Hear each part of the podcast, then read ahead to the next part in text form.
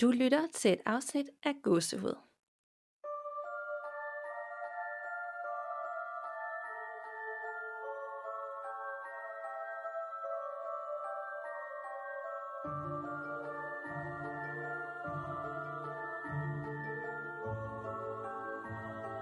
Hej Danika, Hej Nana.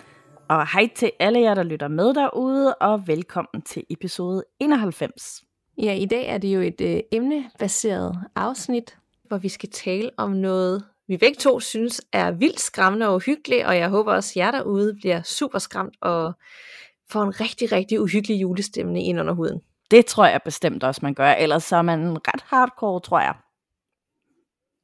Det tror jeg også. Og det skal lige siges, at vi har brugt over en time indtil videre på at få det her til at fungere. Øh, vi er super nervøse for, at der er et eller andet, der kommer og blokerer eller ødelægger det for os, men vi håber sådan, at den går hjem, fordi vi har simpelthen ikke overskud til at prøve at starte forfra igen, igen, igen. Nej, nemlig. Så det kan være, at vi også lige skal starte med at sige, at I må gerne lytte med derude, men vi vil kun invitere alt det gode ind og lyset ind. Og øh, nu forestiller vi os lige, at vi tager den her beskyttende klokke på, fyldt med hvidt lys. Og så må I gerne lade være med at drille os i dag. Nemlig, og jeg har også lige lukket øjnene, mens du sagde det. Det er sådan en helt øh, beroende følelse, at lade dem se det for sig. Ikke? Og så vil jeg også lige øh, tilføje, at de skal ikke gå ind og pille mere ved elektronik, eller ødelægge optagelser eller noget, fordi det, det gavner også dem, så det vil næsten være synd. Ja, nemlig. Men øh, er der sket noget uhyggeligt, siden vi snakkede sidst er efterhånden ved at være tre uger siden? Ja, det er lang tid siden. Altså lige ud over det her, så øhm, er der ikke sket noget decideret uhyggeligt, men jeg har virkelig været plaget af mange mareridt, altså også sådan flere mareridt om natten, og sådan nogle kontinuerlige drømme, hvor man vågner midt i det hele, men så lige så snart man falder i søvn, så drømmer man videre i den samme drøm. Og jeg tror bare, det er sådan øh, den her mørke vinterstemning, og det ruskende vejr, og det bliver så tidligt mørkt, og det er også bare en stresset tid i det hele taget med jul og eksamensperiode på studier og sådan noget. Så det er nok bare derfor. Ja, det, det er skørt det der med jul, som skal være så hyggelig og nærværende, men man bruger nærmest mere tid på at planlægge og forberede og okse rundt og nå det hele, bare lige for at slappe af et par dage, og så, så er det januar. Ja, netop. Altså, og øh, jeg, jeg kan næsten ikke overskue dem her, fordi jeg synes også altid, at jeg bliver så sur, fordi der bare er lange køer overalt, og sådan forsinkelser på det hele, og det er bare meget værre i år, fordi man heller ikke kan købe noget nærmest, fordi der er leveringsproblemer med de fleste produkter, ikke? Så Ja. ja, pæn stress. Total stress, og det er jo heller ikke, fordi man skal sådan være sortseer, men det er en god reminder lige det der med sådan, hvad er det egentlig, at juletid og december, og det handler om, altså det er jo at bare sådan, at nyde det, og leve lidt i nuet, og så går det nok, hvis man ikke lige får nået alt det der juleklip og julebag, og købe de helt rigtige gaver og pakket ind på den helt flotte måde. Det er sådan set i sidste ende ikke det, man husker tilbage på, tror jeg. Nemlig. Det er så rigtigt, altså. Ja, jeg har også meldt ud af gaveræset i år, faktisk helt. Ja, det, for, det forstår jeg godt. Men har du oplevet noget? Ikke øh, herhjemme, gudskelov, men jeg har øh, været i Sverige sidste weekend på et ekstremt gammelt hotel. Nå ja. Øh, der hed øh, Hotel Eggers, som er vist nok tredje, øh, det tredje ældste hotel i Sverige. Og det, øh, jeg havde jo, inden vi skulle derop, og vi havde fundet ud af, hvor vi skulle bo, ligesom lavet den helt klassiske Google-søgning. Det gør jeg altid, når det er et ældre hotel. Sådan, er det her sted hjemmesøgt? Mm. Og der kom ikke noget frem, og jeg var sådan helt... Pff, ej, det var sådan helt glad for, ikke? Fordi hvis det er et gammelt hotel, så tænker jeg allerede alt muligt. Og, øh, og vi kom derop, og det var jo super smukt. Altså virkelig velholdt i den samme stil. Altså det er som om, de ikke havde ændret ret meget, men alligevel, så var det bare virkelig, virkelig lækkert. Og og et af de smukkeste hoteller, jeg nogensinde har boet på. Og øh, vi kom op på værelset, og øh, jeg filmer til min egen Instagram, bare på story, og, og så skriver Frederik godt til mig, Frederik, som vi har haft med øh, i tidligere afsnit, øh, at han- ej, der sidder der vist nogen i den stol. Der var sådan en gammel, antikagtig stol inde i det der værelse. Og så inden jeg når at se det og svare, så skriver han, ej, ej det var en joke. Og så mig sådan, nå, det var en sjov joke, ikke? Og øh, så om natten, når jeg skal sove der, så har jeg en forfærdelig nat i det der værelse. Øh, en ting er, at jeg sover altid helt ekstremt, når jeg ikke sover hjemme. Altså virkelig dårligt, øh, og især hvis jeg sover alene, og så samtidig sådan et gammelt hotel. Men jeg var bare sådan, jeg vågnede konstant, og der var et tidspunkt, hvor der var, jeg havde følelsen af, at der var nogen, der ruskede i mig. Øhm, og det var jo ubehageligt sig selv, men jeg var sådan, kan vide, om de, jeg, jeg kan jo godt drømme rigtig meget, så måske kunne det jo ligesom være noget, jeg havde drømt, og så føltes det bare virkeligt øh, Mm. for mig. Så det var ikke sådan, jeg bare med det samme ting, åh, det, der er et eller andet her, fordi jeg havde ligesom ikke fundet noget online, så det var 100% bare i mit hoved. Og så dagen efter, jeg har vidderligt sovet, jamen sådan noget fem timer, men sådan har været op fem gange på de fem timer, ikke? Så dårligt har jeg sovet. Mm. Og jeg er helt smadret, da vi skal ud på sådan en guided tur øh, i Jødeborg, som er en fantastisk by. Og så øh, hende guiden, hun, da vi sidder og spiser frokost, så siger hun til mig, I, ved godt, at det der hotel, det er kendt for øh, at være hjemsøgt. Der er et, et spøgelse af den tidligere ejer, som går igen. Og hende jeg er afsted med, hun siger, lad være med at sige det til, til mig. Fordi hvis jeg får sådan noget at vide, ikke, så, er jeg jo, så skal jeg jo høre alt, men samtidig er jeg jo mega bange.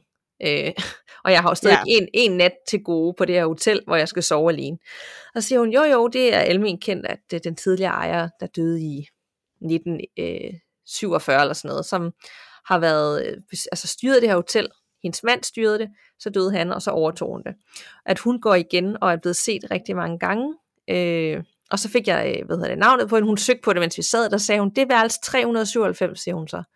Og så tænker jeg bare, nej, hvor, hvor er det nu, vi bor? Og så har, vi har nøgler med. De kører med rigtig gamle nøgler, og de er kæmpestore.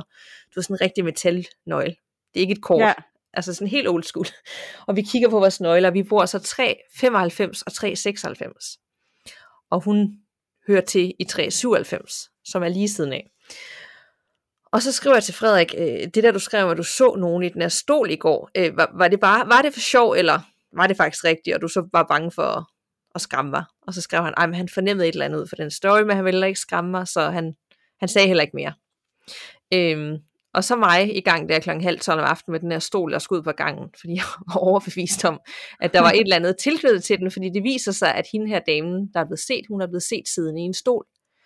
Godt nok i værelse 397, men jeg er jo ligesom lige siden af, og jeg tænker, hun kan måske godt gå igennem væggene, eller fra Ja. værelse til værelse. Ja. Så den blev sat ud, og det var en, faktisk en betydeligt bedre nat, og det kan også bare være mig, der bilder mig det selv ind. Men det er altså almindeligt kendt, at øh, de ansatte ved, at hun er der, og rengøringspersonalet har prøvet at gå ind og gøre rent på det her værelse, og så har de sådan tænkt, hov, der skulle da ikke være nogen, der bor på det her værelse lige nu, fordi hun så har siddet i, den, i stolen. Og så har de tænkt, undskyld, forstyrrelsen går ud, og så er gået ind igen, og så har hun været væk. Ja. Øh, og det er der mange, der har set. Øh, så, så hun er der på det der hotel, øh, har været en meget sådan hård øh, dame, der sådan, at tingene skal gøres på en bestemt måde, så hun har nok bare været der for at holde øje. Øh, så det var en, øh, en, en sådan meget fed øh, måde at være på hotel på, med at man havde den her fortælling, og det hele var bare så gammelt. Det lignede lidt ondskabens hotel med de der lange røde gange, hvor man sådan gik rundt om nogle skarpe hjørner, og der var bare helt stille og helt øverst op. Så mega fedt sted, hvis man gerne Ja, vil. men det så så flot ud. Jeg fik også helt lyst til at tage det op. Det forstår jeg godt. Og det, det var ikke engang sådan, når man tænker, at sådan et hotel i Danmark, det vil sikkert være vildt dyrt at bo på. Men det er bare som om i Sverige, der øh, alt koster bare mindre. Også hoteller, også at leve og spise og sådan noget. Så det kan i hvert fald anbefales. Og hvis man vil bo på det hjemsøgte værelse, så er det altså 397, man skal bo. Okay. Øh, men inden vi skal videre, så tænker jeg også lige, at vi skal nævne, at øh, vi holder jo vores første gåsehud live øh, på Folkehuset Absalon her i januar. Det er jo ikke sikkert, folk ved det. Nej, det er rigtigt. Øh, og det bliver mega spændende. Det bliver første gang nogensinde, vi skal prøve at holde en live optagelse og rigtig få mødt jer derude og se jer. Så det er jo både skræmmende, men også virkelig spændende. Det er virkelig spændende, og vi har jo, vi er blevet spurgt et par gange før, men vi er sådan, ej, det tør vi ikke helt, og det der med sådan nogle rigtig høje billetpriser, og folk skal forvente noget helt vildt stort, og det var vi slet ikke sikre på, at vi kunne levere, og det var, hvad den værste følelse, jeg kunne forestille mig, det var, hvis at jeg havde fået folk til at møde op, og jeg så skuffede den. Ja, netop. Det kunne jeg simpelthen ikke leve med. Men her, så er det altså Folkehuset Absalon, der hiver fat i os, og først og fremmest, så er det en gammel kirke, som efter sigende også skulle være hjemsøgt. Det siger i hvert fald Ja. ja. dem, der, øh, der arbejder der. Det synes jeg bare allerede er den perfekte kulisse til sådan en, en live. Øh, og så koster billetterne kun 50 kroner øh, stykket, og det er jo fordi, det er et folkehus. Så det er jo et helt andet koncept. Det er ikke et event, hvor det handler om, at, øh, at vi skal tjene x antal kroner. det er bare øh, øh et symbolsk beløb for ligesom at dække de udgifter, der nu er med de folk, der skal være med til at få det her til at ske. Mm. Og vi kommer til at øh, fortælle og dele øh, nogle helt nye lytterberetninger, vi aldrig har læst øh, op før. Måske tager vi en eller to med, kunne jeg forestille mig, som, som ligesom har været de værste eller mest uhyggelige, vi har læst igennem øh, de sidste par år. Og så kommer Frederik simpelthen også med på scenen, så vi har sådan en, en form for klaverjant ekspert, som også giver sin mening til kender om de beretninger, vi læser op, og fortæller lidt om hans oplevelser, og jeg forestiller mig, at det bliver sådan meget dialog, så man kan jo bare stille spørgsmål også, øh, når vi, vi siger, at man kan det, og hvis man har en eller anden tanke i forhold til den beretning, vi læser op, så er man altså også velkommen til at dele det. Så det bliver bare sådan en rigtig hyggelig aften, øh, hvor vi får lov at møde jer. Så det glæder vi os ja. helt vildt til. Mega meget, og det er altså den 4. januar i Absalonskirken, som ligger på Sønder Boulevard på Vesterbro i København. Nemlig, og det er fra klokken 20 til 22, hvis jeg husker rigtigt, ikke? Jo, det mener jeg bestemt også, det er. Og øhm, hvis I ikke er allerede med i Facebook-gruppen, så log ind der, fordi at øh, der lægger vi et link ind. Der ligger allerede et link derinde faktisk til der, hvor man kan købe billetterne, og ellers så kan I finde Absalons hjemmeside. Der kan man nemlig også købe billetterne. Nemlig. Så vi håber selvfølgelig, at I har lyst til at komme, og det kunne være mega fedt, hvis vi kunne fylde den her kirke op, og så bare have en virkelig uhyggelig aften sammen. Ja, det kunne så. Jeg glæder mig virkelig, virkelig meget. Jeg, nåede, jeg kunne lige høre sådan en dør, der nærmest åbnede bag dig. Så, øh, så er stemningen lagt for den live, vi snart skal holde. Ja, det har nok været øh, porten til vores gård. Øh, den larmer temmelig meget. Okay. Meget ja. god, god lydeffekt, du lige havde med der. Fedt. Øh, men som altid, og inden vi går videre med dagens afsnit, vil vi give dig en god rabatkode og fortælle lidt om vores faste samarbejdspartner og sponsor her i 2021. Og det er nemlig HelloFresh, vi skal byde velkommen til. Og øh, et helt år er gået, og jeg føler, at vi begge to er blevet sådan et gavet øh. Og øh, gud, hvor har det bare været en kæmpe stor hjælp i hverdagen. Og faktisk så meget, at jeg føler, at jeg har haft meget mere tid til gåsehud og mange andre ting i hverdagen. Og I har desuden været rigtig flittige, flittige brugere af koden, så tusind tak, fordi I støtter os ved at bruge de rabatkoder, vi skaffer til jer. Og her kommer rabatkoden så, og lyt endelig godt efter, så du får det med, fordi nu er det altså sidste chance for at gøre brug af vores kode, hvis nu du er fristet til at spise dig med i lækre og nemme opskrifter, leveret direkte på dit dørtrin. Du får nemlig som lytter af gåsud op til 725 kroner rabat på dine fire første kasser med koden HelloGH med store bogstaver, hvis du er ny kunde hos HelloFresh. Og det er til dig, der har brug for en hjælpende hånd i køkkenet, og gerne vil undgå madspild og prøve en masse nye retter af, og måske bare ikke lige orker at lave mad øh, til hele familien og finde på noget nyt hele tiden. Og øh, den her uge hjemme hos os, den har været virkelig presset, apropos det der med julestress. Der har været en masse at se til med juletamtam og adventsgaver og nisser med hjem fra børnehaven. Plus alt andet praktisk, som man nu også går ordne. Så de her måltidskasser, de har virkelig hjulpet os. Og øh, når vi nu ikke kunne tænke en tanke, så skulle vi ligesom bare tage dagens måltid ud, og 25 minutter efter, så stod aftensmaden klar. Og det har jeg virkelig godt kunne overskue. Og øh, nu ved jeg ikke, hvad du har fået spisen, Anna, men den her uge hos os, det har været meget græsk og italiensk, med en masse feta og græske bøffer og frisk salat og gode pastaretter. Og det har været helt rart i en tid, hvor man nemt lever af risengrød og æbleskiver. Hvad har du fået at spise? Jamen, jeg er også gået den vej. Altså, jeg har fået noget chicken tikka masala og noget kofta, som jo er øh, øh, mellemøstligsk, og så har jeg fået noget middelhavskylling og nogle asiatiske nudler, fordi både lidt af en form for denial omkring, at det nu er blevet rigtig, rigtig koldt og vinter, men så netop også, fordi man får al den der fede julemad, når man er ude til alle de her arrangementer, og der er også rigtig meget sukker i, alt det æbleskiver og julegodt, man nu spiser. Så det er også meget rart at få noget mere frisk og lidt lettere mad sådan ind imellem. Så det synes jeg også bare har været rigtig dejligt den her gang. Lækkert. Ja. Yeah. Og altså til dig, der lytter med, som endnu ikke har til gode at prøve HelloFresh, så får du som sagt op til 725 kroner i rabat på dine første fire kasser. Og du skal bare indtaste koden HelloGH med store bogstaver ved betalingen, så leverer de til dørtrinnet i hele landet. Du kan også nemt sætte din kasse på pause, eller ændre adressen, hvis du for eksempelvis skal have den med i sommerhus, hvis du er sådan en, der tager i sommerhus og holder nytårsaften med dine venner. Eller hvis du tager et helt andet sted hen. Det er nemt og bekvemt, så rigtig god fornøjelse og velbekomme til jer. Jeg er så klar til at gå i gang med dagens emne. Jeg har virkelig glædet mig til at høre, hvad du skal fortælle mig. Ja, det har jeg også virkelig glædet mig til at fortælle om. Øhm, og jeg skal nemlig fortælle om La Llorona, som er den her, som er den her spanske kvinde. La Llorona, ordet eller begrebet, betyder den grædende kvinde, og hun er en mytisk figur, der kan dateres helt tilbage til fortællinger i Mexico i 1500-tallet.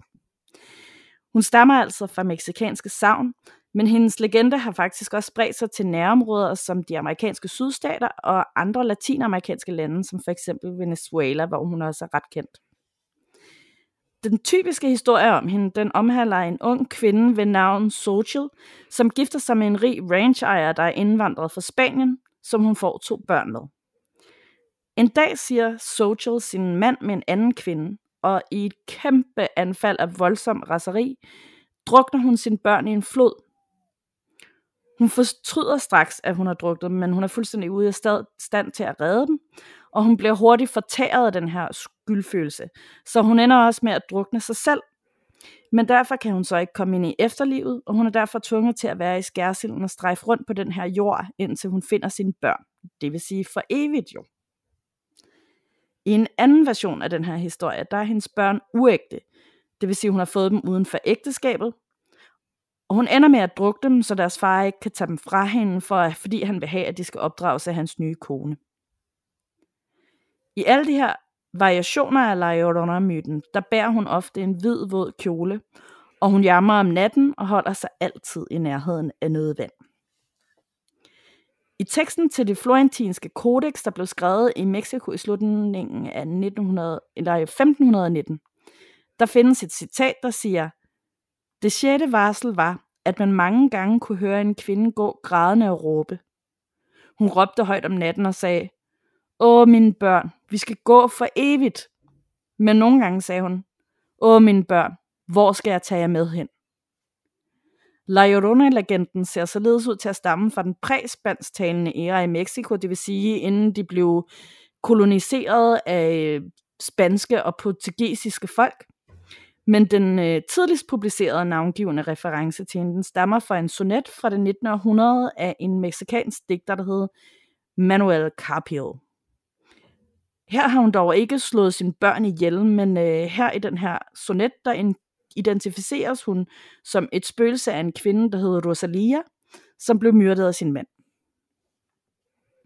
La Llorona hun bliver også nogle gange blandet sammen med en anden mytisk kvindelig figur, der hedder La Malinche. En kvinde fra Nahua-stammen i Mexico, der tjente som Hernán Cortés tolk. Han var også sådan en øh, kendt stor rigmand fra Spanien, der havde invaderet Mexico. Og hun fødte hans søn, og øh, La Malinche, hun betragtes både som moderen til det moderne meksikanske folk og som et symbol på national forræderi for sin rolle i at hjælpe spanierne med at overtage øh, for de her stammer i Mexico. Og øh, der er flere forskere, der peger på en sammenhæng mellem de her mytiske kvindetyper øh, og den måde, de typisk øh, har moderroller og græder, fordi deres børn enten er blevet slået ihjel af dem selv eller andre. Og øhm, det er simpelthen et øh, tegn på patriarkalske for- forventninger til kvinder, der især er opstået i de her samfund, der er blevet koloniseret af vestlige indvandrere, som Mexico for eksempel er blevet koloniseret af Spanien og, øh, og af portugiser. De fremstår nemlig som et billede på den her skam, der har været forbundet med de indfødte kvinders forhold til vestlige mænd, og den ulighed, der har været imellem dem. Og der er flere mytiske kvindefigurer, som minder meget om La i andre kulturer, som for eksempel i Indien, hvor at den her kolonisering også er fundet sted, øh, hvor englænder blandt andet har, har invaderet dem på et tidspunkt. I det sydvestlige USA, der bliver historien om La Llorona også ofte fortalt for at skræmme børn til at opføre sig ordentligt. Nogle gange specifikt for at afskrække, afskrække dem fra at lege i nærheden af farlige områder med vand. Og man siger også, at man kan høre hendes råb, når hun går rundt på gaden eller nær vandmasser for at skræmme børn for selv at vandre rundt om natten. Det ligner lidt historierne om El Kukui, og i Chumash-mytologien, der er hjemhørende i det sydlige Kalifornien, der er La Llorona knyttet til en anden mytologisk væsen, der hedder Nunasis, et væsen med et skrig svarende til det fra en nyfødt baby. I venezuelsk i venezuelansk folklore, der for, foregår historien om La Llorona i det venezuelanske område Lanos i køkken, kolonitiden. Og hun siges at være ånden af en kvinde, der døde og sov, efter at hendes børn blev dræbt, enten af hende selv eller hendes familie. Og øh, traditionelt så er der stadig den dag i dag familier, der placerer et trækors over deres døre for at afværge ånder som hende.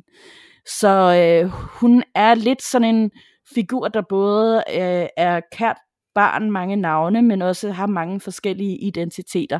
Men hvor det altså typisk går igen det her med, at øh, hun enten selv har druknet sine børn i sorg eller skam, eller nogen andre har gjort det, og i hvert fald så kan hun ikke øh, komme hen til den anden side. Hun er ligesom fanget i det her limbo, hvor hun hele tiden søger efter sine børn. Og øh, sjovt nok, så har jeg faktisk også lidt en, en lille bitte personlig historie omkring det selv, fordi her i foråret, der mødte jeg en fyr fra Mexico, som øh, har boet her i 12 år, men er født og opvokset i Mexico, i det område, øh, sådan et kæmpestort turistområde, der ligger ud til vandet. Jeg kan faktisk ikke lige huske, hvad det hedder. Øh, Tulum hedder det. Så det er sådan et rigtig øh, dejligt område. Og han fortalte, da han var lille, så øh, havde ham og hans storebror været alene hjemme en aften, og øh, de havde lavet lidt ballade derhjemme og opført sig lidt ikke så pænt, øh, og var i forvejen lidt bange for, hvad dem, deres mor ville sige, når hun kom hjem på arbejde. Og øhm, de havde rendt rundt i huset og øh, lavet sådan noget, en fangelej og slåsset lidt for sjov. Og øh, på et tidspunkt, der, øh, der hopper øh, storebroren så ud af et vindue og ligesom løber rundt om huset for at prøve at skræmme ham her fyren. Øhm, men derude, så ser han så La Llorona, som øh, begynder at gå og kalde på ham og prøver at lokke ham til. Så han bliver dødsens bange og hopper ind igen øh, til ham her fyren, som jeg har mødt, som så fortæller, at han øh, så ham ud igennem, så øh, hende ud igennem et åbent vindue, som han så måtte skynde sig at lukke, og så rendte de ellers bare rundt i huset og sørgede for at lukke og låse alle døre og vinduer, så hun ikke kunne komme ind efter dem. Ja. Så de så, de så begge to hende? Ja, de så hende begge to. Han var, hun var efter storebroren, og øh, den anden så hende ud af vinduet. Og de var ikke i tvivl om, det var hende, eller det bare, altså... Nej, de var slet ikke i tvivl om, det var hende, fordi at den her myte om hende, den var så stærk, og det var noget, de virkelig var vokset op med også tit at få at vide. De boede nemlig også i nærheden af noget vand, ikke? at sådan, I skal ikke gå ud om aftenen, I skal passe på, og hvis I hører en kvinde græde, og alt det her, så det var, det var noget, der havde fyldt ret meget for dem, så de var slet ikke i tvivl om, at det var hende, de havde set. Det er altså en ret vild øh, personlig vinkel på det, vil jeg sige. Ja, ja. Virkelig vildt. Fuha. Ja, ja. Og så er jeg spændt på at høre, hvad du har med. Jeg har øh, et andet væsen, som jeg, jeg vil alligevel ikke kalde det væsen, og det vil jeg jo egentlig heller ikke kalde det med din, fordi det er jo noget, der er spottet af mennesker, og, og folk har haft oplevelser med. Altså det er ikke øh, en, en, kun en urban legend, der går igen. Øh, jeg har valgt The Smiling Man, hvis det siger dig noget. Altså jeg synes, jeg har hørt øh, udtrykket før, men jeg er ikke sikker på, hvem det er, han er. Jeg sender dig lige øh, et billede på Facebook, så har du lige noget. Åh oh, nej. Fordi det billede har jeg siddet og set på hele tiden, mens jeg har... Åh oh, nej. Åh oh, nej, åh oh, nej, åh oh, nej. kan du se det? ja, det kan jeg godt. Først det billede vil jeg gerne have, at du bare kigger på, mens jeg fortæller nu. Øhm, oh, oh, oh. Og så okay. kan I andre måske næsten allerede nu Forestil jer, hvordan The Smiling Man ser ud. Og det er ikke sådan et hyggeligt smil, vil jeg sige. Nej, det er det ikke. Alene navnet, The Smiling Man, gør det lidt ekstra creepy. Øhm, han er også kendt som The Grinning Man, og han blev først set i 1960'erne i USA, og for nogen så er han forbundet med UFO-observationer, og faktisk også den kryptiske Mothman. Jeg kan ikke engang huske, om vi har haft ham med i nogle afsnit, om vi har snakket om ham. Det tror jeg faktisk ikke. Jeg tror kun, så har vi lige kun kort nævnt ham, eller et eller andet. Jeg tror ikke, vi har Nej. helt omtalt ham. Men for andre så er han faktisk sådan mere dæmonisk, og øh, nogle er endda ude i, at det nærmest er en kult øh, af mennesker på stoffer, der ligesom elsker at psyke andre mennesker ud. Og øh, jeg har efterhånden hørt så mange beretninger om The Smiling Man gennem årene. Altså ægte lytterberetninger, hvor mennesker er stødt på ham på de mest mærkelige steder. Det har altid været sådan en figur, som har fået det til at løbe koldt ned ad ryggen på mig, ekstra meget end meget andet. Og øh, især i amerikanske overnaturlige podcasts, så har de den tit med. Øhm, nogle mennesker, de drømmer om ham, mens andre har set ham stående under en gadelampe, stivnet i et smil. Nogle gange så rykker han tættere på i mærkelige bevægelser eller dans, og andre gange så står han bare helt stille. Øhm, han er placeret forskellige steder i nærheden af jagttageren, øh, og så formår han altså at rykke sig rundt unaturligt hurtigt. Han bliver beskrevet som en høj mand, iført et fint jakkesæt, lidt allerede The Hatman, men alligevel meget anderledes, fordi uh, The Hatman han er jo en del af skyggefolket, hvor man ikke rigtig kan se ansigtet. Og The Smiling Man, han har derimod et meget genkendeligt ansigt, og det er jo nærmest det, man ser først, når man ser ham. Hvis man er så heldig at møde ham en mørk aften de her store øh, opsfilede øjne og det fastfrostende, næsten tegneserieagtige smil, som sidder klistret fast. Og det er altså ikke et hyggeligt og rart smil, men nærmere sådan et ondskabsfuldt og forrolende af slagsen. Første gang han blev spottet, det var i oktober 1966, hvor to drenge, James og Marvin, de så en fremmed mand, der stod bag et hegn. Bare stierne. Og de beskrev manden som havende et stort grin, og angiveligt var der andre i det nabolag, der også rapporterede og blev jagtet af den her mand. Og siden da er rigtig mange stødt på ham, og især i USA, hvor de fleste møder de finder sted. Og jeg har selvfølgelig også en beretning med i mødet med The Smiling Man. Øh, og den her historie, den foregår på en god tur om natten, som endte helt anderledes end forventet. Det var i hvert fald et møde med en skræmmende mand, der var rigtig glad for at smile, så jeg håber, I er klar og sidder godt til rette, fordi det er en beretning, du nok ikke glemmer lige forløbig. Og hvis man skal skrue ekstra meget op for uhyggen, så vil jeg lige anbefale, at man googler The Smiling Man, så du har det ansigt at se på og huske for altid, mens du får den her beretning læst op. Ligesom Nana og jeg har lige nu. Historien begynder, da jeg for omkring fem års tid siden boede i centrum i en af de større amerikanske byer. Jeg har altid været et nandemenneske, så jeg kedede mig altid en del, når ham jeg boede på værelse med gik i seng. Han var nemlig mere en morgenmenneske. Så nu, nu jeg ikke kunne falde i søvn, og alligevel skulle lave et eller andet fornuftigt, så gik jeg tit lange ture om natten rundt omkring i byen og brugte tid på at tænke.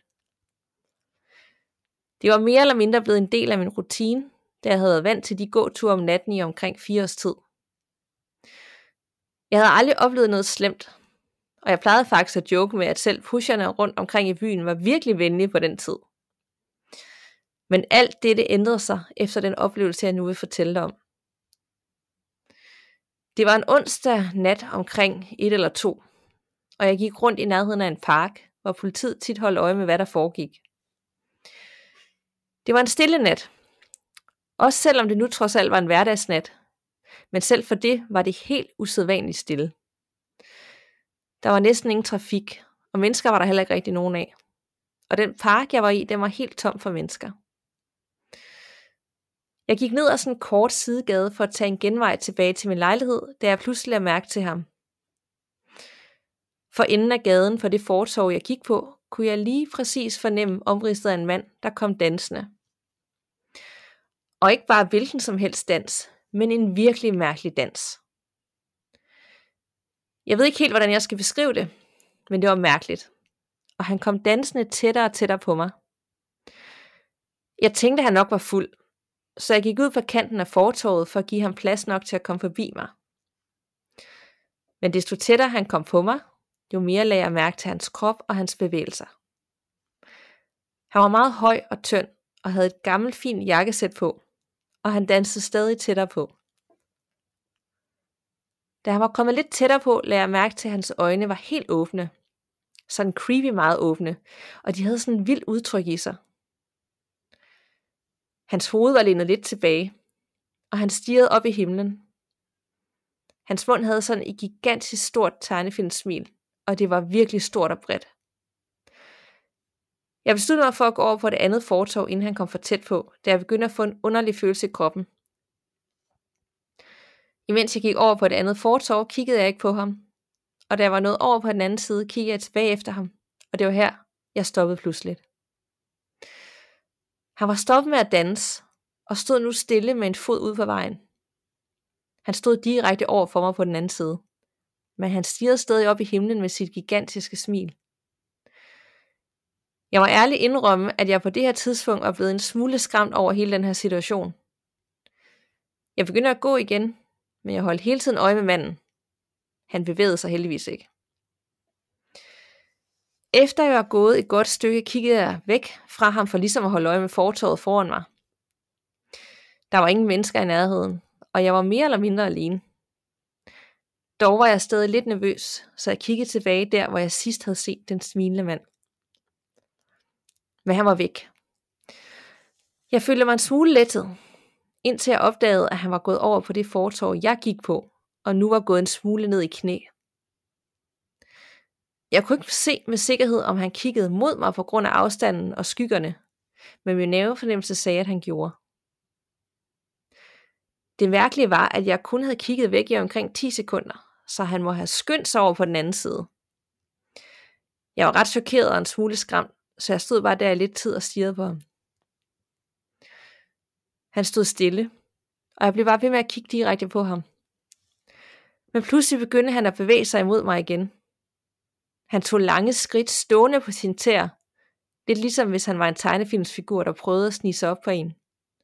Bortset fra, at han bevægede sig ekstremt hurtigt. Hvad tror jeg, jeg gjorde? Løb min vej, tog min peberspray frem, eller fandt min telefon, eller måske bare gjorde et eller andet. Men nej. Jeg stod bare der, helt frosset af frygt, imens den smilemand bare kom tættere og tættere på. Han stoppede foran mig, da han var omkring længden af en bil væk. Han smilede stadig med sit store smil, og han kiggede direkte op i himlen. Da jeg endelig kunne samle mine kræfter til at snakke, sagde jeg det første, jeg tænkte på. Det, jeg skulle have sagt, var, hvad vil du med mig? i en bestemt tone. Men det, jeg sagde i stedet for, var, hvad? med en skram stemme. Uanset om mennesker er i stand til at lugte frygt, eller om de ikke betød det store her. For de kan i hvert fald høre det. Jeg kunne også selv høre det på min egen stemme, og det gjorde kun endnu mere bange. Men han reagerede på ingen måde. Han stod bare der og smilede. Og efter det, der føltes som en evighed, vendte han sig om meget langsomt og begyndte at danse væk. Bare ud af ingenting begyndte han simpelthen at danse væk igen. Jeg havde ikke ligefrem lyst til at vende ryggen til ham igen, så jeg stod bare og kiggede på ham bevæge sig væk fra mig. Og da jeg næsten ikke kunne se ham mere på grund af afstanden, indså jeg, at han lige pludselig ikke bevægede sig mere. Han dansede heller ikke og imens jeg stirrede skræmt, blev omridset af ham større og større. Han var på vej tilbage mod mig, og denne gang der løb han. Det fik mig til at løbe, og jeg løb indtil jeg kom ud på en større gade med mere trafik. Da jeg kiggede bag ved mig, var han ikke efter mig mere, og jeg kunne heldigvis ikke se ham. Resten af turen hjem blev jeg ved med at kigge mig over skulderen, og frygtede altid at se hans store dumme smil, men han var der heldigvis aldrig. Jeg levede i den by omkring 6 måneder efter den nat, og jeg gik aldrig udenfor om natten igen. Der var et eller andet med hans ansigt, som har hjemsøgt mig lige siden. Han virkede ikke fuld, og han virkede heller ikke som om han var høj eller for stoffer. Han lignede bare en, der var komplet sindssyg, og det var en meget skræmmende ting at opleve. Så det var den beretning, jeg havde med om The Smiling Man. Og øh, jeg har søgt nettet tyndt for en forklaring på, hvem han er, men øh, jo mere jeg søger, jo mere forvirret bliver jeg også bare, fordi der er ikke sådan en forklaring. Men altså gennem massevis af forums, hvor de tracker ham og indsamler beretninger for at se, hvor han sidst er spottet. Og jeg skal nok linke til det her ene forum på Reddit, som konstant bliver opdateret med nye beretninger og facts om ham. Og personligt så får jeg mest den her vibe af, at det er noget drillende og provokerende og ondskabsfuldt. Øh, og formålet er bare at skabe frygt og køre de her mennesker ned psykisk, så de aldrig nogensinde glemmer oplevelsen igen. Der er dog nogle ting, der går igen i de mange fortællinger. Og det er et, han befinder sig primært i Iowa og i det område. Han dukker primært op mellem kl. 1 og 5 om natten. Han har sort kort hår og det her umenneskelige smil, han ser ud til at danse to trin frem mod personen, mens han ser på himlene smilende. Og så øh, når han nærmer sig personen, vil han som regel vende sig om og blive ved med at danse væk, indtil man ikke længere kan se ham. Og det er så der, han afslutningsvis løber og angriber. Det er i hvert fald de ting, der går igen i de her mange beretninger. Og, øh, og for det ikke er løgn, så er der også nogen, der har lavet en kortfilm for cirka 5 minutter på baggrund af de her tusindvis af beretninger med The Smiling Man. Og øh, den indkapsler alt, hvad jeg frygter. Og det er jo ikke fordi, man ser noget alarmerende, eller der er en kæmpe chok-effekt, men dansen og det stivnede, overdrevne smil og følelsen af at blive forfulgt i mørke, det er nok til at give mig den vildeste gåsehud. Så øh, hop ind i over i Facebook-gruppen og brug 5 minutter af dit liv på den her video. Og det forum, jeg linker til. Og så glemmer du seriøst aldrig The Smiling Man igen. Den er simpelthen så nervepirrende, den her video, at jeg måtte se den med hænderne op foran øjnene, og jeg skal også være ærlig og sige, at jeg gennemførte ikke engang de 5 minutter. Så for selv skal jeg ikke sove i nat. Hvad siger du, Nana, til The Smiling Man? Det lyder virkelig, virkelig uhyggeligt. Altså hele det der Nemlig sådan helt stoiske, smilende ansigt, øhm, og den her, mm, de her mystiske bevægelser, og danseriet, der både er sådan komisk og fjollet, og bare sådan udstråler komplet vanvid. Det er mega skræmmende.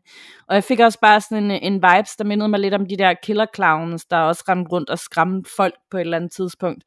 Øhm, bare for at skræmme folk. Det, det, det er mega ubehageligt. Jeg frygter virkelig at opleve sådan noget selv. Jamen, det er, det er nemlig virkelig creepy, og det er næsten værre, om det er hende, du havde med, eller det er The Smiling Man. Altså det der med, at de bare vandrer rundt, og så bare, jamen du ved, bare er der på en eller anden måde i gaderne øh, og stræder, og det er mørkt, og de kigger, men alligevel kigger de ikke helt, og, og, så, og det med The Smiling Man, en ting er hans smil, som bare sidder der permanent, og ikke ligesom kan ændre sig. Det andet er, at han sådan danser han er, det der, han er sådan happy-go-lucky, og, og det er sådan, men det er unaturlig dans, altså sådan lange skridt, og lige pludselig kan han være et sted, og så lige pludselig står han på den anden side af fortorvet, og tæt på og langt væk. Altså, du ved jo overhovedet ikke, hvor du har ham. Nej, slet, slet ikke. Det er, det er mega sådan, hele den der sådan u- uvidshed, og øhm, hvad, hvad det ordet er, den der sådan øhm, uforudsigelighed, den er bare mm. virkelig, virkelig klam. Og den indfanger jo nok bare alt hvad, med det overnaturlige og det ukendte, ikke? Og det er også derfor, den her video, den, altså musikken, og det er jo bare lavet så sådan en kortfilm for ligesom, nu prøver vi ligesom at lave en video om, ud for alt det folk, de prøver at beskrive. Og den har bare ramt det spot on i forhold til, hvad man forestiller sig. Den er simpelthen så nervepirrende, og det er jo bare, alt det jeg lige har fortalt, det er jo bare det, man et eller andet sted ser i videoen, men det er bare endnu værre, når man ser det på video, vil jeg sige. Ja. Så øh, hvis ja. du har øh, naver til det, og jer andre, så vil jeg altså virkelig anbefale jer, at I, I lige skal bruge 5 minutter på det. Ja, det bliver jeg nødt til, tror jeg. ja, så gudskelov, vi bor i Danmark, og ikke i USA eller Mexico lige nu. Ja, for pokker. Uh. Uh. Men, er du klar til noget andet rigtig uhyggeligt øh, til i lytterberetningerne? Det er jeg.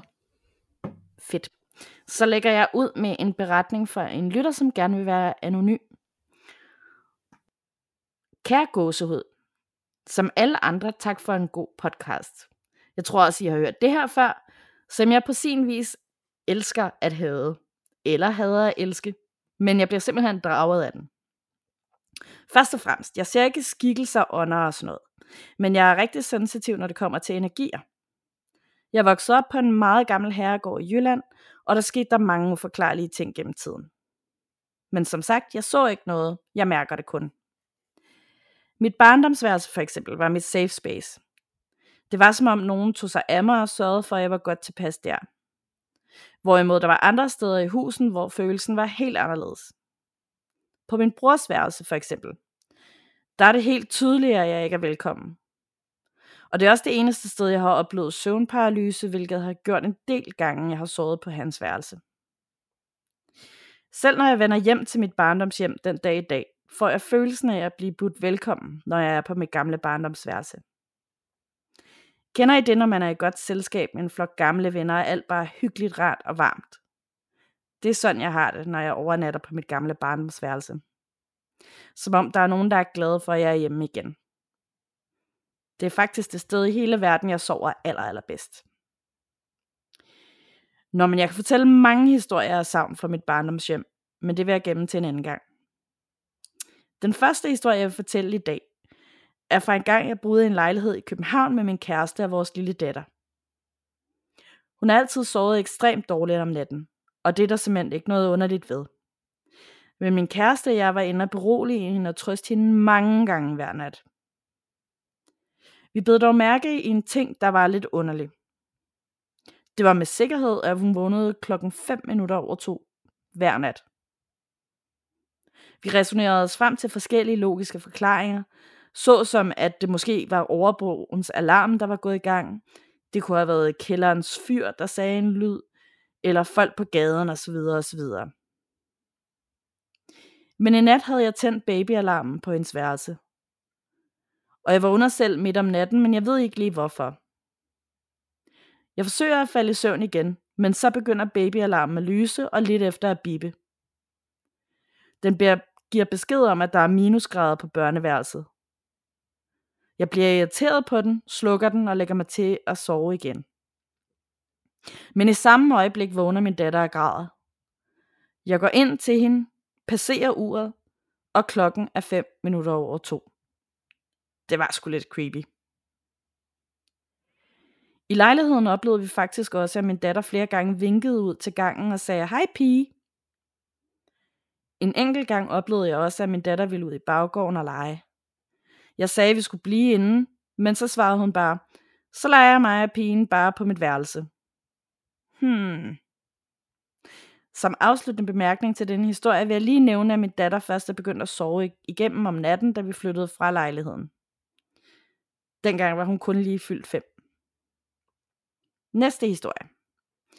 Vi flytter som sagt fra lejligheden og til en nedlagt landejendom langt ude på landet. Har dejligt at være, men jeg har altid haft det stramt med kælderen. Igen får jeg følelsen af, at jeg ikke rigtig må være der. Jeg får en følelse af at være ked af det i kælderen, af at være uønsket og være underlagt en form for magt. Jeg kan ikke forklare det mere, end at det bare er den følelse, jeg får i kroppen, og at det smitter af på mit humor.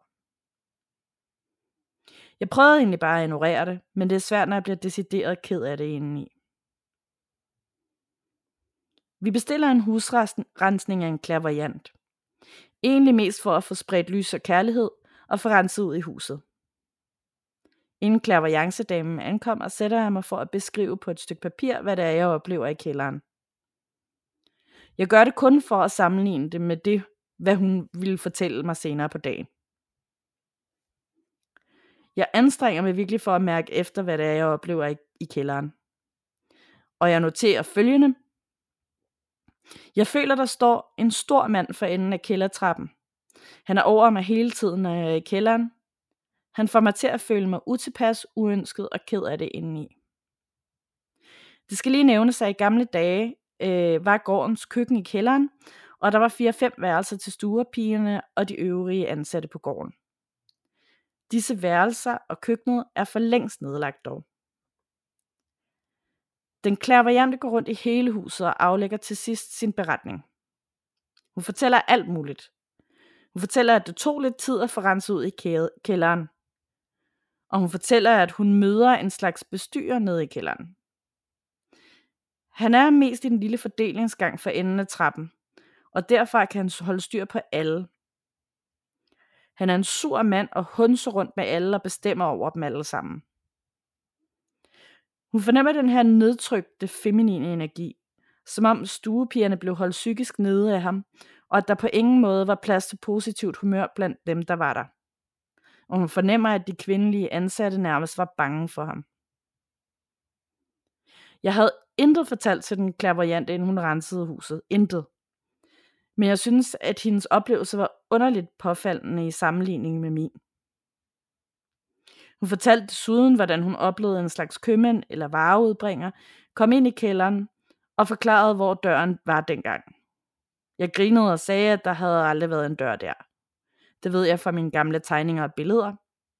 Men senere under renoveringen af kennellet, så finder vi tydelige spor af den gamle dør, præcis hvor hun forklarede, at den skulle have været. Meget mystisk. Det var et par beretninger herfra. Det blev lidt langt. Beklager, men sig til, hvis I vil høre mere. Mange hilsner fra Anonym. Tusind tak for den. Jeg kom til at tænke på, tror du sådan, nu har hun haft det forskellige hjem, er der noget, der tager med, eller er det bare de forskellige hjem, de bor i, som der er noget i? Jamen altså, det lød jo lidt til, at øh, ham her, den sure mand i den nye landejendom, han hørte til stedet, fordi han havde været bestyrer der engang, og netop havde været ret ubehagelig over for alle de stuepiger, der havde boet dernede, ikke? Øhm, så det lyder som om, at, at den energi hører til stedet der. Men ja. altså, man kan jo ikke udelukke, at hun også nok tiltrækker noget, og måske tager noget med sig også. Ja, eller om ikke andet, så datteren har i hvert fald et eller andet, det har mange børn jo ikke, men har haft en eller anden evne, eller en eller anden usynlig legekammerat, der ligesom har påvirket i lejligheden. Ja, ja. Men det er faktisk, altså det er meget øh, spændende det der, jeg synes det er så fedt, når man mærker noget, så tænker man bare, at jeg skal have hjælp fra en ekspert, en klaviant. Man ikke ligesom trækker den igennem 10 år. Og jeg synes, inde i Facebook-gruppen her på det seneste, bare de seneste uge, så har der været så mange, der har søgt noget, fordi de har haft noget i huset. Har du ikke lagt mærke til det?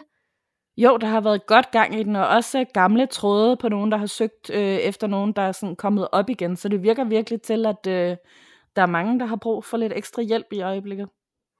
Og det, ja, jeg har i hvert fald bare tænkt over det sådan, enten så øh, er der bare utrolig mange, der oplever ting, det kan også være, fordi man bare er mere hjemme på grund af corona og sådan noget, eller så er det bare, der er bare blevet mere åben og søge øh, hjælp fra klaveriante, hvis man oplever noget, hvor førhen, så var det sådan mere, ej, det tror jeg bare, jeg ignorerer eller fikser selv, ikke?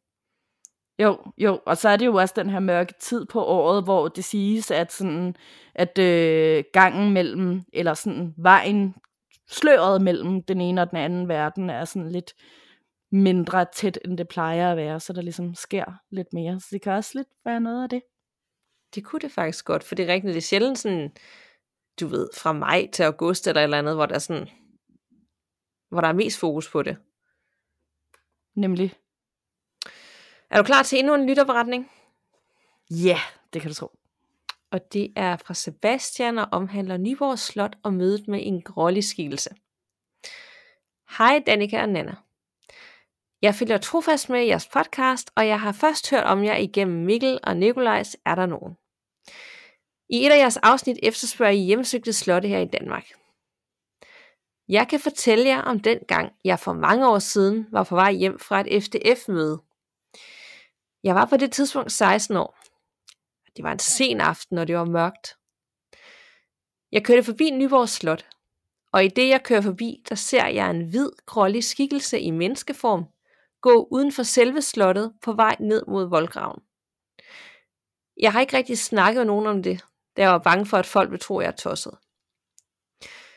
I det, jeg har fulgt med i Er der nogen, har jeg for sjov lavet lidt research på selve Nyborg Slot og har fundet frem til det her. På Nyborg Slot sad engang en kongelig lensmand, som havde en meget, meget smuk hustru. Hun var noget yngre end han, og underholdt sig derfor en hel del med en af hans svende. En skønne dag kom de tos kærlighedsforhold i midlertid for dagen. Og lensmanden lod Svenden gribe og drog omsorg for, at han blev henrettet i Borgskoven uden for Nyborg. Da fruen erfarede, hvilken trist skæbne hendes hjertenskær havde fået, rammede hun sig til døde. Hun går endnu hver nat fra Nyborg Slot og ud til stedet, hvor elskeren led døden, og på armen bærer hun et lille barn. Og så er der et savn, der fortæller, at Valdemar, Atterdags dronning, Helvig i året 1355 blev indemuret i volden omkring Nyborg Slot. Det skete, fordi kongen opdagede, at hun havde stået i forhold til adelsmanden Folkvart Lovmands søn. Og det kostede altså adelsmanden livet. Valdemar Atterdag lod ham efter sine hænge, og landets første dame blev tvunget til at overvære henrettelsen. Spøgelser af dronningen kan måske endnu træffes på borgvolden, og det fortælles, at hendes genfærd i gamle dage var særdeles godt kendt af vagterne. Om aftenen kunne de nemlig møde dronningens ånd, som vandrede jammerne omkring og på tysk spurgte, hvad klokken var. Genfærdet forsvandt først, når der blev svaret, og at klokken var over 12. De bedste hilsner, Sebastian.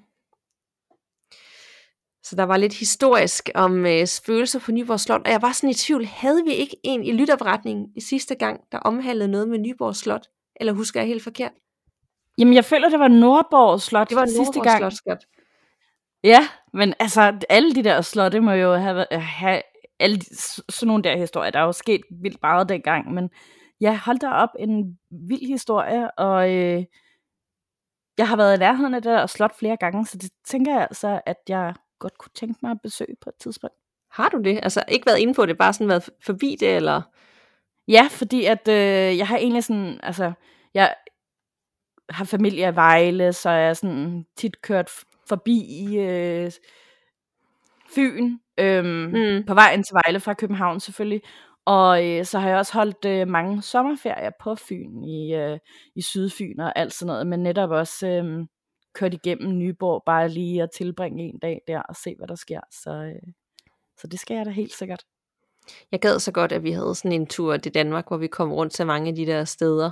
Øhm, og kunne ligesom få lov, ikke fordi jeg skal overnatte nogen steder, men bare lige få lov at se den, og nu har vi haft så mange forskellige steder men det kunne virkelig være fedt at se den øh, i ja. levende live. Og det er jo ikke fordi, at vi nødvendigvis skal starte i Nordjylland, men altså bare på Sjælland er der utrolig mange steder. Altså man kunne jo, ja, i nærheden en time væk fra København, ikke? så det burde være muligt at ligesom lave en eller anden tur dertil.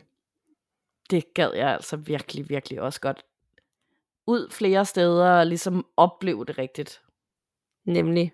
Og det er ikke fordi, vi skal være sådan øh, de nye Ghost Hunters. Også der var på det der hotel sidste uge, så var der også mange, der sagde, lav en EVP-optagelse øh, derfra.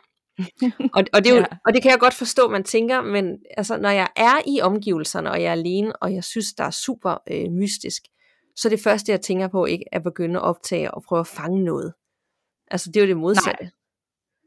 Ja, det er at prøve at komme væk fra det. ja, så jeg vil virkelig være den dårligste og den kedeligste øh, sådan ghost hunter nogensinde. Ja, altså jeg er egentlig heller ikke så meget personligt til det der med øh, EVP's og andre maskiner og udstyr og sådan noget selv. Øh, men jeg gad godt at komme ud de der steder, og jeg vil også helt sikkert være super skuffet, hvis jeg ikke oplevede noget. Men jeg vil hellere sådan mærke det selv, og sådan føle, se, høre, røre, mm. end jeg vil sådan prøve det med instrumenter. Jamen det er jeg enig i, og det er lidt, altså jeg tænker stadig ikke tilbage på dengang, vi var forbi Lille Mølle, og det er jo snart halvanden år siden, hvor vild en oplevelse ja. det var øh, for os, og det var jo under en time, det varede, så jeg tænker, hvis man kom ind på nogle af de her steder, det er ikke fordi man nødvendigvis oplever noget, men bare mærke stemning, hvor der er så meget historie, og så mange, du ved, vandrehistorier om ting, altså det er der jo bare sådan nogle steder, det kan ikke undgås. Præcis, det gad jeg virkelig, virkelig også godt. Ja, så tusind tak for den beretning, Sebastian, og mega fedt, du lige var dykket ned i historien, ud fra det, du selv havde oplevet omkring Nyborg Slot. Skal vi til ugens uh, gåsudstip? Det vil være noget tid siden, vi har haft det med. Ja, det er rigtig lang tid siden. Skal jeg lægge ud? Ja, endelig. Yes. Øh, jeg begyndte at se den her serie på Seymour, som hedder Chucky. Og det handler selvfølgelig om vores allesammens lille klamme dukkeven Chucky, øhm, som man kender fra filmene Barnelej, der også er kommet en masse nye udgaver af Chucky's Bride, og jeg ved ikke hvad. Men nu er der altså blevet til en serie, der, øh, hvor hovedpersonen er den her unge dreng Jake, som køber Chucky på et loppemarked, og så bryder helvede ellers løs, skal jeg lige love for. Øhm, fordi Chucky er jo den her morderiske dukke, der starter med at være lojal over for sine ejere, og bare gerne vil slå alle mennesker ihjel, som gør ham ondt. Øh, men det bryder Jake sig jo ikke om, så det ender selvfølgelig med, at Chucky vender sig mod ham, og øh, så må Jake søge hjælp hos øh, sine venner, og få nye venner, som han ellers ikke brød sig om før, i, øh, i det her slagsmål med Chucky for at øh, vinde over ham. Og øh, Lige pt. så kommer der et nyt afsnit ud hver søndag, så jeg venter også selv spændt på at se, hvad det næste, der sker, er lige i Chucky og Jakes historie. Og du tør godt se den alene? Ja, det tager jeg sagtens. Okay. Jeg kan bare huske, at jeg var barn, der Chucky, det var noget af det værste, jeg sådan kunne forestille mig. Altså, jeg var virkelig bange for det. Ja, det var også en af mine yndlingsgyserfilm dengang, fordi det også bare var så død uhyggeligt. Men øhm, den er også lavet lidt humoristisk, så det kan jeg, det, det, den kan jeg godt klare at se. Ja.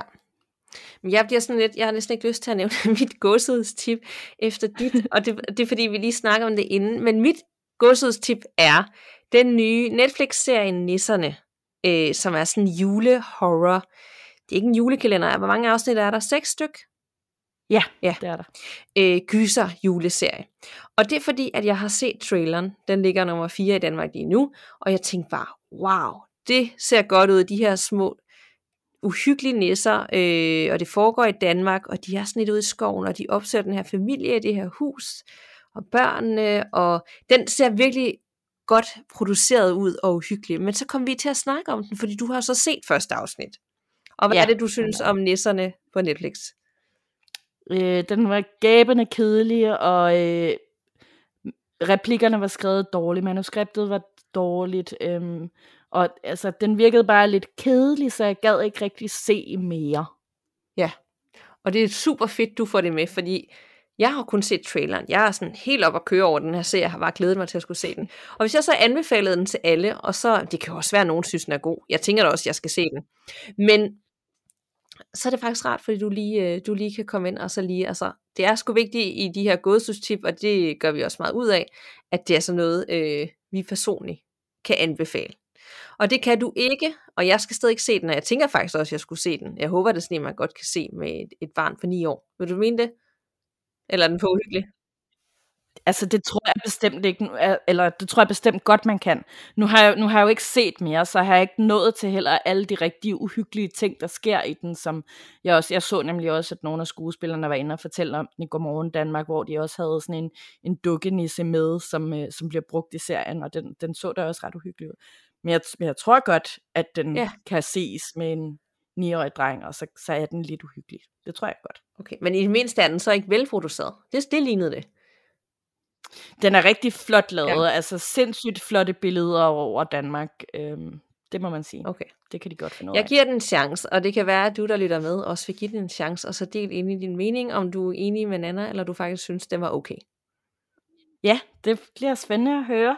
Og øh, hvis du heller ikke rigtig synes, at den ramte den rigtige uhyggelige julestemning, så husk lige på også at gå ind i Facebook-gruppen, fordi jeg kan ikke huske, om det var sidste år eller forrige år, der lavede vi også en lang liste over uhyggelige gyserfilm, øh, som omhandlede jul, blandt andet Krampus og Gremlings og alt sådan noget. Så der er i hvert fald masser af inspiration til juleuhygge, som du kan finde derinde. Ja, og sidste år, der havde vi faktisk også en julekalender inde i Facebook-gruppen, hvor vi hver dag delte en lytterberetning. Det har vi simpelthen ikke haft tid til i år, men de lytterberetninger ligger jo stadig derinde. Der ligger jo 24, som vi har delt for skrift. Så hvis du søger på julekalender, øh, så burde de komme frem, og så kan man ligesom bruge tiden på at blive skræmt endnu mere. Ja, lige præcis. Og send ind i også jeres forretninger, som altid, på gåsødpodcast.gmail.com, og det er gåsød med to A'er. Og hvis nu du tænker, jeg skal da med til gåsød live den 4. januar øh, fra 8 til 10, og jeg vil virkelig gerne have læst min forretning op live, mens jeg er i publikum, så kan man også sende den til os, og så notere lige, du kommer med. For det kunne være sjovt at læse nogen op for folk, der faktisk sidder der, og ligesom kan sige, det var mig, der oplevede det. Så tænker jeg, det bliver mere uhyggeligt. Lige nøjagtigt, fordi vi sidder jo også tit med rigtig mange spørgsmål bagefter, øhm, så det kunne også bare være super fint ligesom at kunne øh, få stillet dem til jer live derude. Nemlig. Så kom vi igennem det hele. Noget uhyggeligt, nogle ja. uhyggelige væsener, nogle lyttervaretninger og et par godsudstip. Og øh, vi klarede det, uden at blive smidt af og forstyrrelse. Jeg tror faktisk, det hjalp det, du sagde i starten med. Nu stopper det.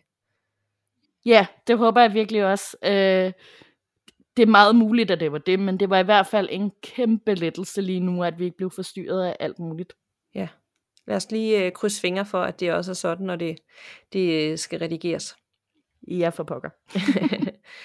Så øh, tak for snakken, Anna. I lige måde. Vi lyttes ved. Og pas på derude. Man ved jo aldrig, hvad der venter bag den næste dør.